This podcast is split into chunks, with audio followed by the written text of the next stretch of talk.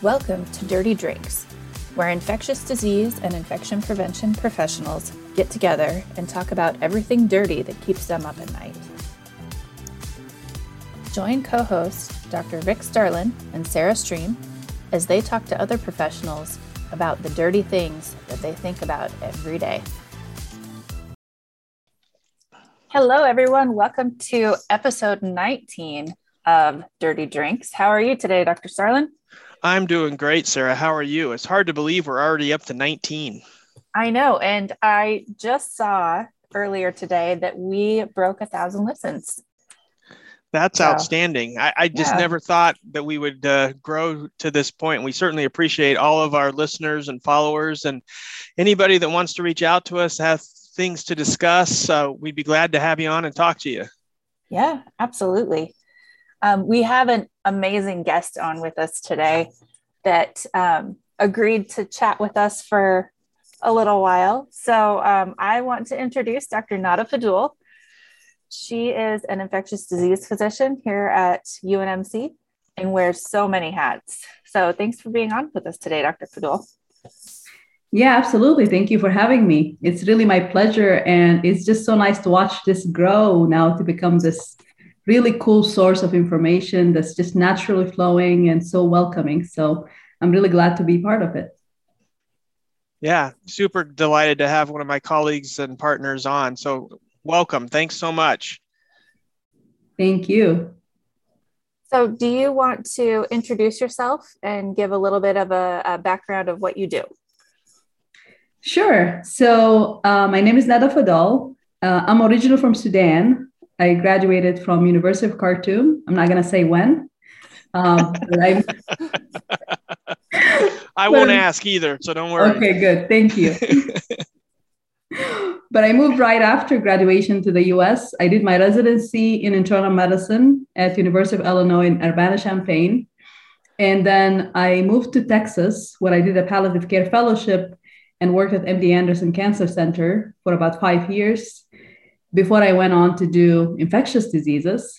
And my passion in infectious disease was mostly driven by the rising cases of HIV in the nation, but also in Eastern Africa, and the severe and huge disparities associated by that. And then eventually I moved to North Carolina, worked there as a medical director of the HIV clinic.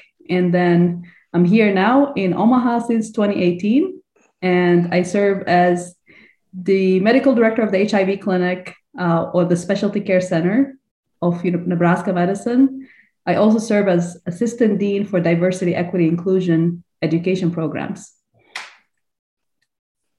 Very cool. Definitely wearing lots of hats. So, um, uh, initial training was in palliative care. Um, uh, we haven't had anybody on our show that uh, has has uh, had an interest in palliative care. Can you can you explain to us a little bit what that what that is and, and how you end up in that field? Yeah, sure. So when I did my residency, which was a while ago, at the time you had to choose your field in your second year of training in order to be accepted right after you finished residency. And I wasn't really sure what I wanted to do in my second year. I liked a lot of things and I wanted to do infectious diseases, I wanted to do rheumatology, and then I wanted to do oncology. So I wasn't really sure what I wanted to do until my third year. And that's when I landed on oncology um, because I was also driven by a lot of the things that oncology patients go through and wanted to help that population. So I applied and got accepted at Henry Ford Hospital in Michigan. But I had a friend at MD Anderson doing palliative care there, and he was talking to me about how this will help you in the field of oncology become better prepared to deal with patients who are suffering from a lot of cancer complications and symptoms, etc. So I chose to spend that year gap uh, doing palliative care and, and, training in palliative care. Uh, after the end of the year, I realized that this is a wonderful field and is understaffed and underutilized. And there is really a need to expand that field. And I became really passionate about it. So I decided to let go of oncology and stay there at MD Anderson as a faculty. And in retrospect, looking at that experience, I think it really helped me be prepared to be a better physician uh, because my view of medicine now has changed from focusing on the disease to focusing on the whole person, uh, whether it's the psychosocial issues, the spiritual challenges that they face, the environmental challenges that they face, the community challenges, all of that. And, and that really prepared me for uh, taking care of patients living with HIV. That's a great story. So, being an international provider, how has that experience shaped how you practice today? Yeah, that's that's a great question. So there is kind of two ways that has shaped me. Uh, the first one is putting a lot of emphasis on cultural sensitivity in medicine, uh, because I came from a drastically different culture, and it took me a while to adjust uh, to the cultural norms and values of the American culture. Um, and I, you know, I chose to keep some of my own because that's what defines who I am. But you know some of the cultures here and the norms were attractive to me so i adopted some of them. So i think the person who i am today was shaped over the past we're not going to say how many years but the past few decades. And um, that kind of alerted me that everyone has their own experiences and um, you know life experiences that shaped who they are right now and i really need to be uh, cognizant and respectful of that and make sure that I'm addressing them in a culturally sensitive way. So I think that experience has really helped me in that regard, being from an, a different country, but also it helped me pay uh, more of an attention to what's happening around the globe when it comes to healthcare and healthcare needs. And I think the pandemic was a good reminder to all of us that we need to take care of the whole globe. You know take care of taking care of your surroundings and your own hospital and your own community or town or state is definitely not enough because um, you know these microbes are really smart and they know how to travel around the world. And what happens in india and what happens in china what happens in africa eventually is going to show up in our own backyard. So we need to have this global health approach even in our daily um, practice of medicine. Yeah, that theme has come up previously in some of our talks, and I couldn't agree more. I mean, we, the days of taking care of your own backyard or, or whatever you want to call it are, are past us. Er, it's a global world now. Something could be in East Africa uh, this morning and then be in a major, uh, you know, uh, first world city in no time. And so it's vital that we pay attention to something everywhere. Uh, I agree completely. Um, so um, HIV care has obviously evolved a lot over time, still immensely complicated. A lot of it's complicated now, not so much from the medication point of view as it is everything else that goes along with HIV. Um, and I, I, I, I liked how you said your palliative care training kind of taught you to think more about just the person rather than the disease. Um, how, how, what do you what is your view of HIV now in the in the United States and globally? Yeah, so that's you know that's a really big question to unpack, but I'm gonna try. So I think HIV as a disease itself, if you think about the disease, um, we now, like Anthony Fauci said, we have all the tools at our disposal to be able to end the HIV epidemic. We have effective treatment, we have effective prevention, whether that's pre exposure or post exposure. Uh, we're working really hard on getting an HIV vaccine available, but I, I'm pretty sure that's going to happen, and maybe even a cure in our lifetime. So we have a lot of tools at our disposal. It's really how we use these tools and how we're able to create an equitable distribution of these tools. And that's really what's leading to the picture that we see right now. So we're still seeing every year about 38,000 new HIV infections. There is about 100, uh, sorry, 1.2 million Americans living with HIV right now. And uh, many of those who are living with HIV uh, are doing okay. They're taking treatments, they're uh, doing fine, they're functioning, and they're living a normal life. And that's what we see with HIV. If you're doing okay and taking your medicine, you basically, uh, HIV becomes the least of your problems. And all of you probably heard about the undetectable equals untransmittable movement. So people living with HIV who are taking medications whose viral load is undetectable do not transmit HIV sexually to others, even when they're practicing condomless sex. And this has been a big revolution in the HIV field. We kind of knew that, but now we have very strong science to back that statement. And we're very confident when we talk to patients that you will not transmit HIV if you're undetectable. So that's really a big advancement that happened in the field. Yet, as I said, we have 38,000 new infections every year. That's, again, a big drop. So in the past 10 years, we made a lot of advances. We were dealing about maybe 50,000 infections a year. So we did make some progress, but we have not really made a big progress when it comes to disparities in HIV. So if you look at the distribution of those new infections, it's drastically different than the US population demographics. So the majority of infections happen in minority communities or minor, minoritized communities, uh, African Americans and Hispanics specifically. And the majority of infections happen in gay and bisexual men, including those who are young, which is really sad to see because we have really good prevention methods to prevent HIV. It takes only taking one pill a day or even on demand pills to prevent HIV, yet that population that needs it the most is the one who's not able to access that prevention or has a lot of structural barriers to accessing that prevention. So there is the glo- the local disparities, but there is also global disparities. So if you look at the distribution of HIV around the world, about maybe 12% of the population of the world lives in sub-Saharan Africa, but 70% of HIV infections happen in that region. And this has to do a lot with the stigmas around HIV, the distribution of resources, the lack of public health infrastructure in those countries.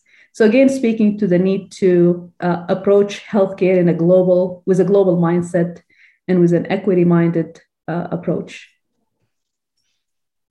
So uh, when I was getting my master's degree, we did a project on the public health prevention campaigns around HIV in the local communities. And it was really eye opening to see how different those campaigns are in different areas of the country. Um, we didn't branch out globally to do any research for that project. Um, I'm really curious to know if you could change one thing about what is happening now with those um, public health campaigns and treatment and all of that, what would that be? I think if I can change something is to put our money and resources where our mouth is. That's really what I would do because you know we keep advocating for the need to address health disparities when it comes to HIV, global disparities. But if you look at the distribution of resources and distribution of money and efforts, there is a lot of disparity when that happens.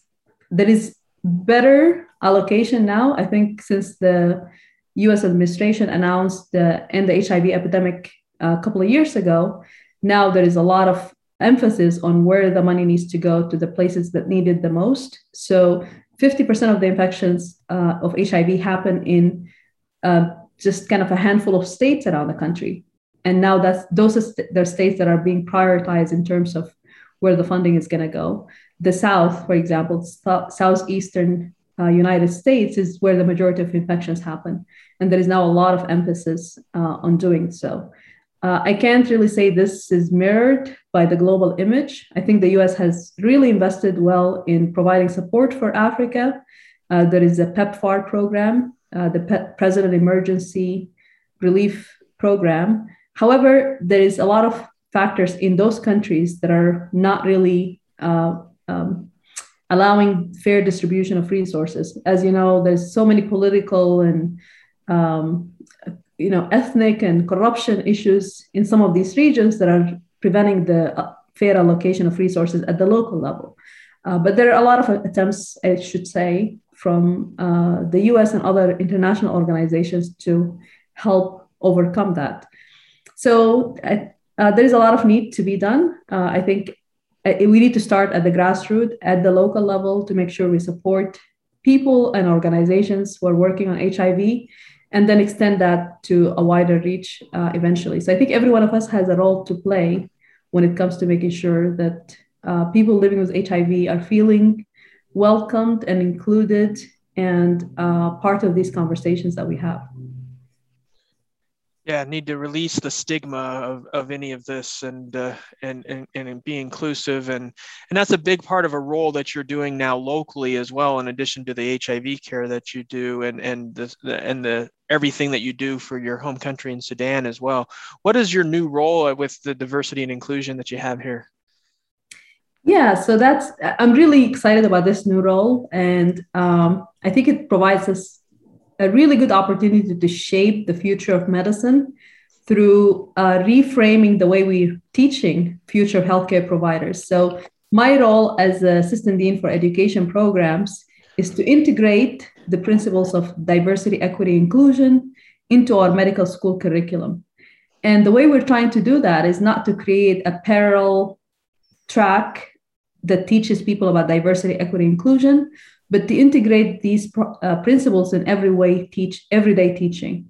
So for example if i'm giving a lecture about hiv today and i pointed out the, to those race disparities that we're seeing and ethnic disparities i need to explain to people why this is happening.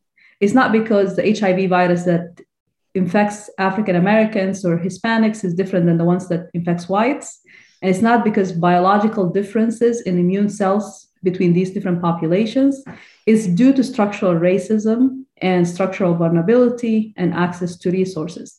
So I need to go far, further and explain to people why that's happening. In the past, we used to just put these statements out there. You know, African Americans have higher rates of hypertension, Hispanics have higher rates of obesity, uh, Native Americans have higher uh, mortality from certain diseases and cancers without really explaining why that's happened. And for a fresh mind that's learning about medicine, this becomes ingrained in our minds as something that's biological. Maybe there are some genetic differences between these populations that ex- explain that. But in fact, they're not. They're not really, uh, there's a lot of evidence now challenging even the racial groups that we have right now. They don't really make any sense from scientific perspective. There is no genetic com- commonality between these races. You know, I, I tell people about this all the time. I say, the evidence that race is a social political construct is myself. Because when i moved to this country i had to fill a form for social security and my husband was right there with me so i looked at him and i said what race am i? I don't know what race am i. Honestly i just didn't know. He laughed at me and he said you're african american slash black. But i said i'm not african american and i'm not black. You know i look at my skin and I, i'm not really black. Black is very different than and he's like he like just check the box and move on. You know we don't have time to argue about this right now. And i've been really puzzled about this. And i'm like yes african american is a cultural social group that kind of got created over the years. And at some point they were not called african americans so we all know that. So but similar to that are every other race you could challenge the terminology that we use right now or the grouping that we use right now uh, we've done better over the years, but I still think that we need to make sure people understand there is really no biological basis that connect these different races. So there's no genetic similarities. And actually, if you look at population genetics, this has been challenged over the years. And the fact that we still use race in science, in our clinical trials, in our uh, disease measures and outcomes and risks is pretty uh, daunting to me. I, I, don't really understand why that's happening, but there is a lot of movements now to challenge that as well. So, just a mouthful statement to say that there is so much that we need to do to change the narrative, and the, this generation of students have actually been absolutely amazing to work with because they understand that better than many of, many of us. They actually helped us create a rubric to evaluate ourselves to see if we're doing a good job when we're teaching medicine and if we're pointing to the disparities that happen, if we're talking about global health, when we talk about diseases such as tuberculosis and HIV, etc. So um, it's been really fun collaborating and working closely with these students and and having their voices be heard and helping faculty. There were a lot of faculty who were passionate about teaching about this. They just wanted to make sure they're doing it correctly. So I'm a resource for them. I provide what we call DEI tips teaching for inclusion practical suggestion at the monthly meetings for the phase one, phase two, and phase three faculty. And I just, you know, provide like 10 minute tips on how to include different concepts in their teaching, whether it's cultural sensitivity, whether it's inclusion, uh, whether it's how you write recommendation letters with an eye that avoids implicit bias.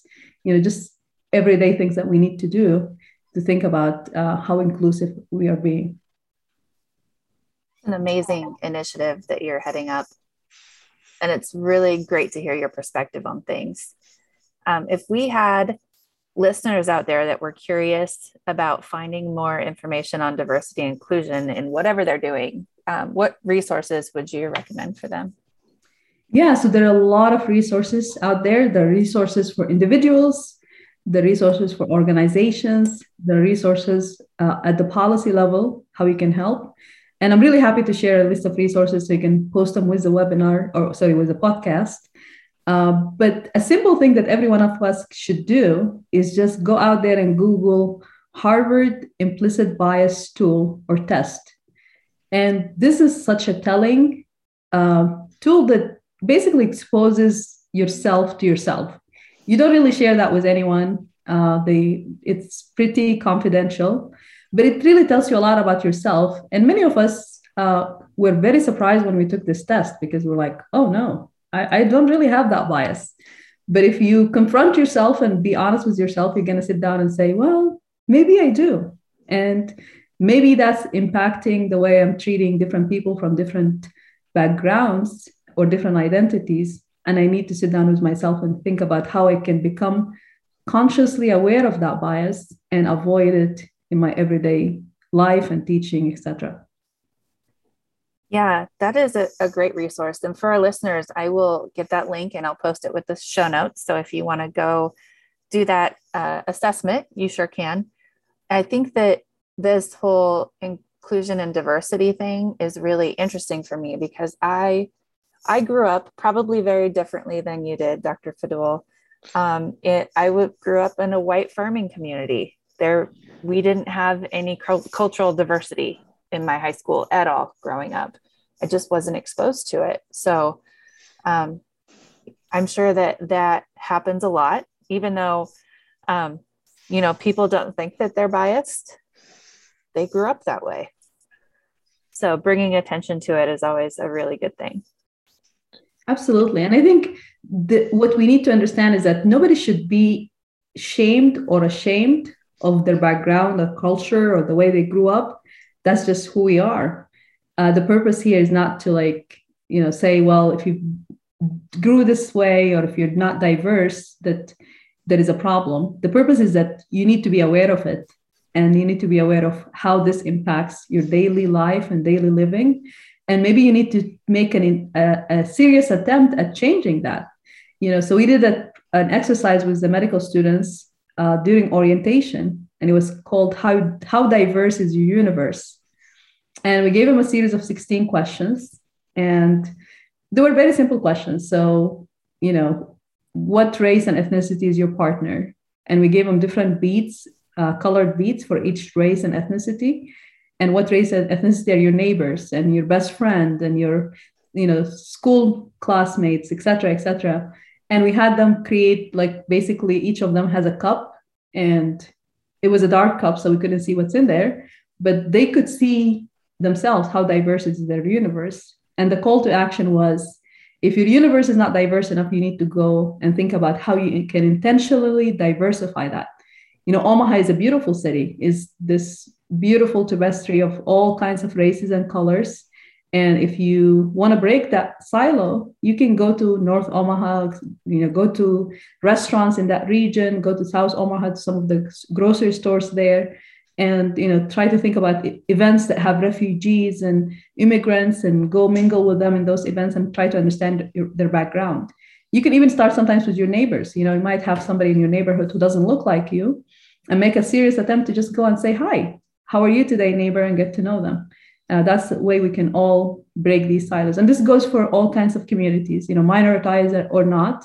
I think it's a social responsibility for all of us to break those barriers. Yeah, great discussion, and I'm super excited for you in this role. I, I can tell your your passion. You can just hear it and feel it when you talk. If there's something that we can do to put this out for more information for people to hear, please don't hesitate to reach out to us because we're we're certainly pleased to share the message and and uh, get this word out.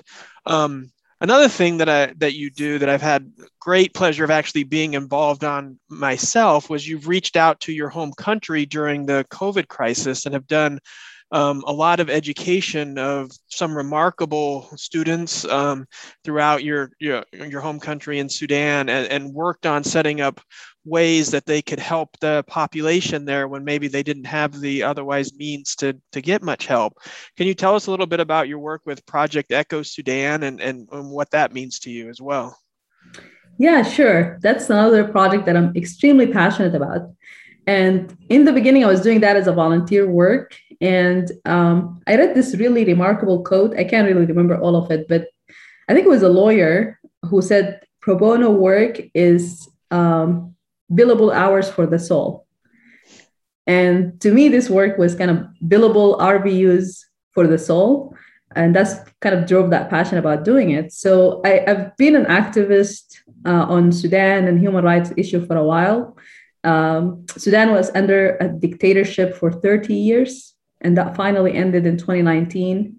Uh, there were a lot of losses that we experienced that ended that dictatorship. So, a lot of youth who died. There was a genocide in the Darfur region. Uh, we lost about 300,000 Sudanese uh, due to that brutal regime, which is actually now making an attempt to come back, unfortunately, as we speak.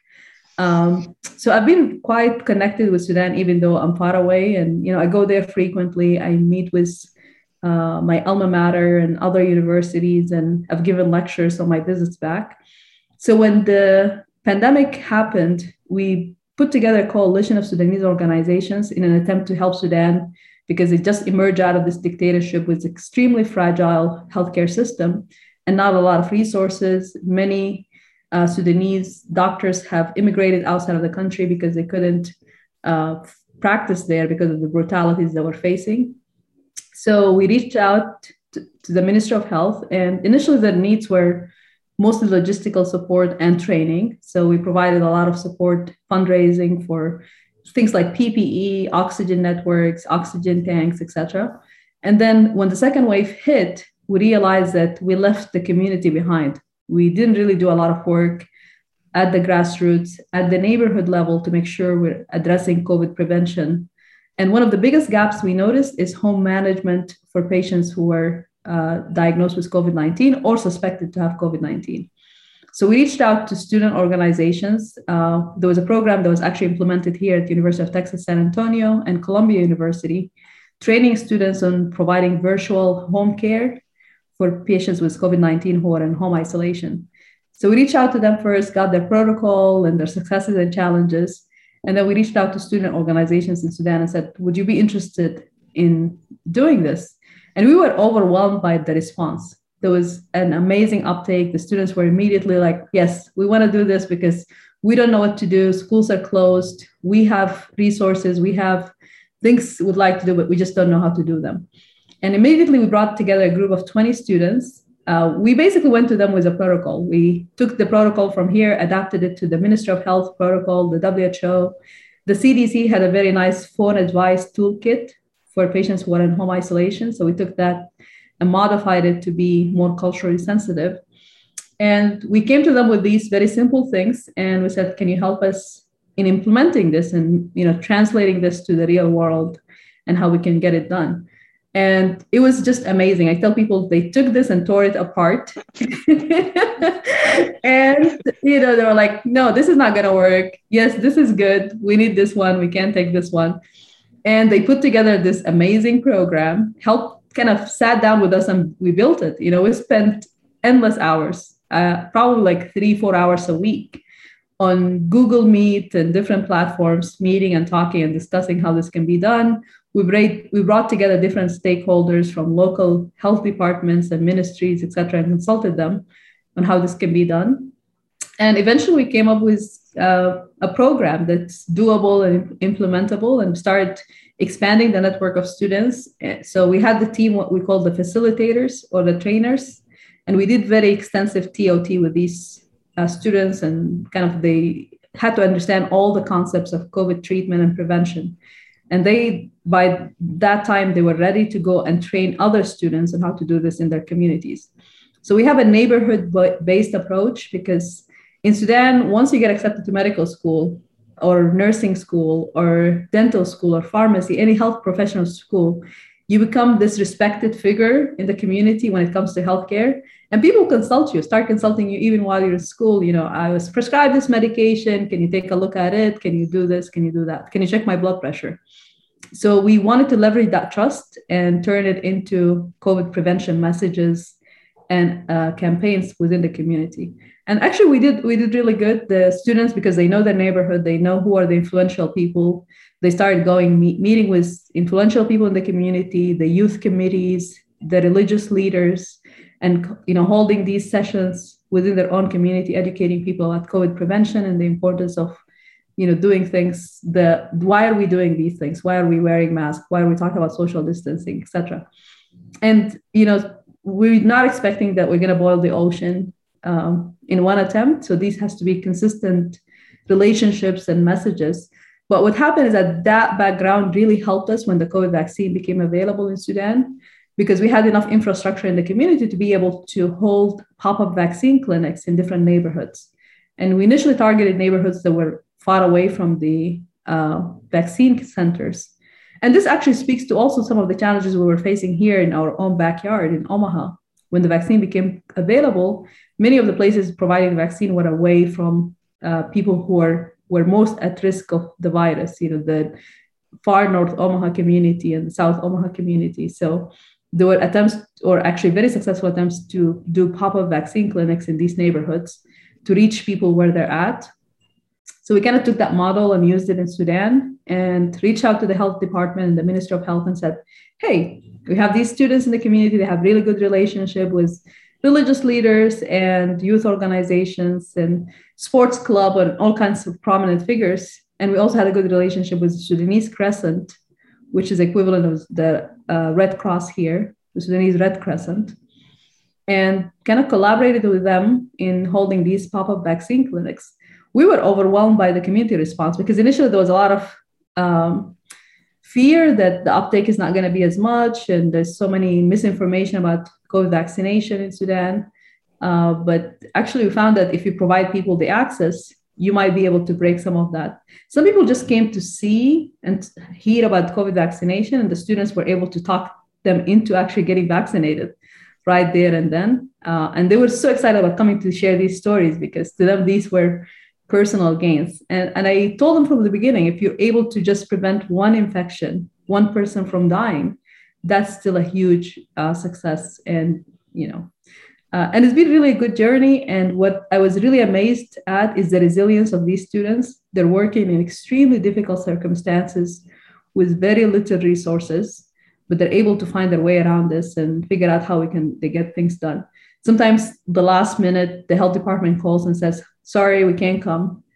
And they already organized a clinic and they have people waiting in line. And now they're like okay well what do we do? They start making phone calls to different vaccination teams and see who's available to come and fill that gap. So they just been absolutely amazing to work with.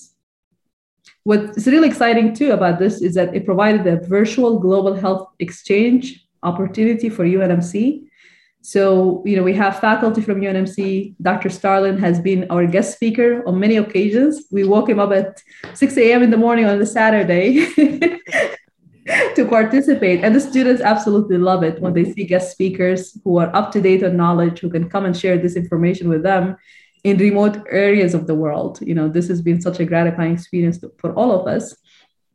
And they take these things and they make them into actions. That's what's really been amazing about ECHO because Echo is a different platform than just a webinar or a lecture. It's a case based interactive discussion. So they're able to spend a lot of time asking questions, discussing a case, and, and bringing the challenges that they're facing to us. And we discuss those challenges and then they turn those into actions that they can go and implement. And every week we follow up with them and say, What have you done?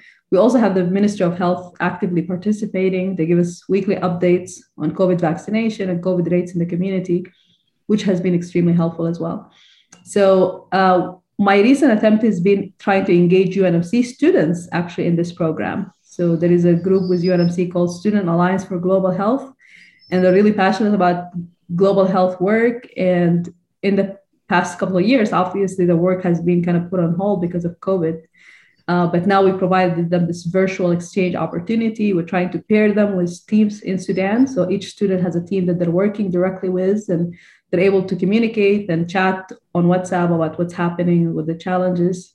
And it, it even went far to one of the students actually collaborating with a student in Sudan on a research project looking at reasons behind vaccine hesitancy in Sudanese living in Sudan and Sudanese living in the US.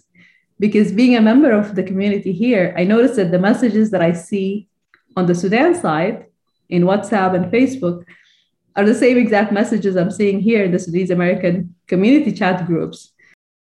But that's you know that's where they're getting the misinformation from. It's not from our sources of information here, but from international sources of information. One example was when the Biden administration offered to send 60 million doses of Johnson & Johnson vaccine to countries who are not able to access vaccination, which was an absolutely amazing move. And we all were so excited that they started doing that. There was a rumor that immediately emerged in Sudan saying that the US is sending us a mal- malfunctioned vaccine that has not been like basically suspended in the US from being used because there were some issues with the factory that produces this vaccine. And they were able to link a recent video from Biden saying, We're going to send you 60 million doses to a very old video back in February when there was an issue with manufacturing of the vaccine in Baltimore. But that issue has been resolved long time ago. But they put this video together, making it sound very suspicious. Here, the factory shutting down, saying we have 60 million doses of vaccine that we're going to dispense or investigate to another video saying Biden saying, "Oh, we're sending you 60 million doses." So immediately people were like, "Oh God, you know, the U.S. is trying to kill us. They're trying to do this, mm-hmm. insert a microchip in us so they can track us, and all of these conspiracy theories." But you know, having those students on the ground, educating them on truly what happened, helped us kind of overcome that rumor. But the same rumor made its way here to Sudanese Americans and all of a sudden nobody wanted the johnson and johnson vaccine because that's what they thought so it so now we have students trying to investigate those uh, relationship and reasons behind vaccine hesitancy so this has been really a good journey to make sure that we kind of link the globe using the tools we have we have really wonderful tool, tools right now like this you know platform that we're on right now and talking uh, so we can leverage those to address some of the health equity issues yeah, that's outstanding. I can tell you, lecturing uh, and being a guest speaker was a lot of fun. The level of engagement of those students is just absolutely amazing. Um, I realize it's not uh, seven in the morning there when we're talking, uh, when it's seven in the morning here, but that was the only downside to the whole thing is is is getting up that early because I'm not a morning person. But you know, but it was it was awesome, and I thank you for inviting me and, and involving me in that. Yeah, no, absolutely. It's been a pleasure. And we're going to call you on you again. I'm sorry, Dr. Starlin. Be ready to wake up again at 7 a.m. ha- happy to help. I do have to ask you if you ever sleep, though. See, that's the one thing that I don't compromise on is my sleep. I may not eat, but I have to sleep. that's the only thing that's keeping me sane. yeah, definition of sanity, I think, is changing throughout this pandemic, right? that is absolutely true. That is absolutely true. Yep.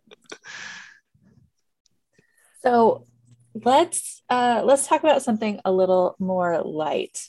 I know um, with you being uh, international, you probably are um, into a lot of different types of cuisine. So um, are there any good Sudanese dishes that you could share with us? Oh, we can. How many hours do we have for this? we can become a food show now if you like. No, absolutely. I would love to. So I, I love cooking. I don't love having to cook to feed people, but I love cooking in general. So uh, it's like when I'm in that mood of like wanting to cook today. I just enjoy that so much. So Sudanese food is very interesting because it's a mixture of Middle Eastern food, African food, and Ethiopian food. So all kind of in one cuisine, and it really differs between different parts of Sudan. So if you're in, if you're in northern Sudan, the food is extremely different than Western Sudan, than Eastern Sudan, than Middle Sudan. now it's changing a little bit because of migration. People migrate between these different regions. So we could see different cuisines in different places. But traditionally, Sudanese food is based on a sauce. So usually there is meat is a, an essential component. You have to have meat almost every day if not three times a day. so coming to Nebraska probably wasn't a big change. Oh yeah, that, that was perfect fit for my husband. Because if we don't eat meat that day, we didn't eat at all. so, and the favorite meats are usually lamb and beef. Those are the two common things that we use for most cuisines. So you make this sauce of um, lamb meat or beef with onions, tomatoes, and spices. Spices are very essential. So things like cardamom, cumin powder, lots of garlic, um, you know, cloves, different types of spices depending on the dish. And then after that, you add vegetables. And the vegetables could be okra, could be spinach type of vegetables or green leaves. And you know, anything you can think of, you can add to that sauce and then make it into a distinct dish and you can eat that with either bread, which is the most common um, thing that we use for most part. Some people use rice, depending on the region. Some people use porridge that's made of any type of flour that, you know, depending on the region, they use either arrowroot or wheat or, you know, corn or different types of flour. And then there is what we call gurasa and kisra. So gurasa is a bread, very thick bread made of wheat. And usually they mix like whole wheat with, um, you know, any type of other, like all purpose type of flour.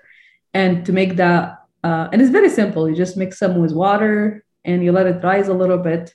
And then you cook it on a pan, on a flat pan. And you eat it fresh, like has to be like right off the pan and you eat it right then. And there is the other one called kisra, and kisra is fermented usually arrowroot or corn flour, and you let that ferment usually for a couple of days, and it becomes really kind of sour, somewhat sour, and it's made very thin.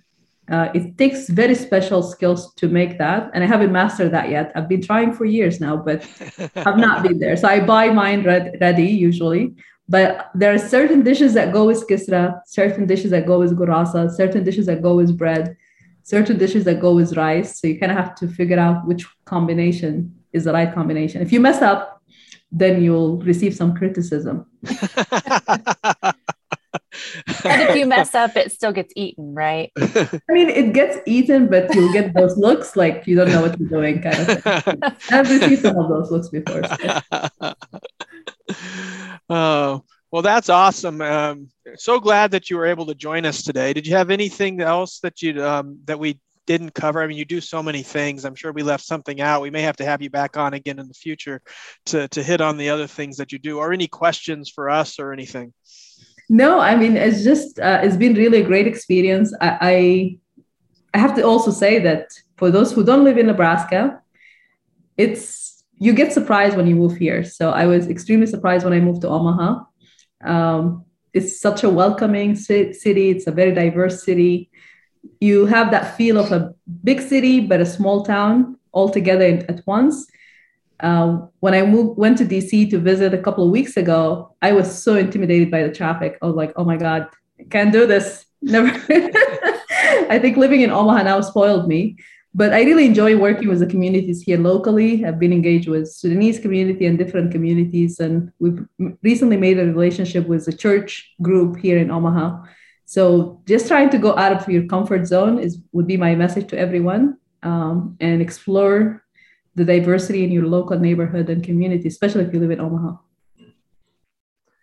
Great advice. Thank you very yes. much. Yeah, thank absolutely. you so much for joining us today, Dr. Fadul. It was awesome. Yeah, absolutely. I enjoyed talking to you guys. We'll do it again. Yes, it yeah. didn't feel like a podcast. It felt like just a chat with two friends. That's that's the goal. That's the goal. but I, am sure you've taught a lot of people a lot of things in that brief uh, 45 minute chat. You had great source of information. Thank you again. Absolutely. Thank you for having me. Yeah. And for all of our listeners out there, we will catch you for our next episode of Dirty Drinks. Thank you for joining us for today's episode. If you enjoyed this content, please share it with your friends.